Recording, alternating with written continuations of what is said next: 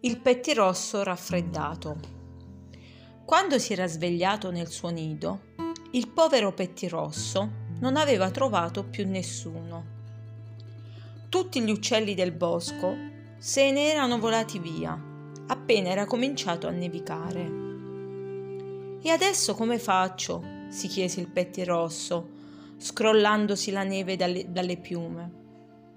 Così bagnato si era preso un bel raffreddore e non faceva che starnutire. Provò a volare, ma ad ogni starnuto andava a sbattere contro un ramo. Bisogna che trovi subito un riparo, disse il pettirosso, o finirò per ammalarmi. Buon Natale, gli gridò un gatto selvatico. Perché non vieni sotto il mio ombrello?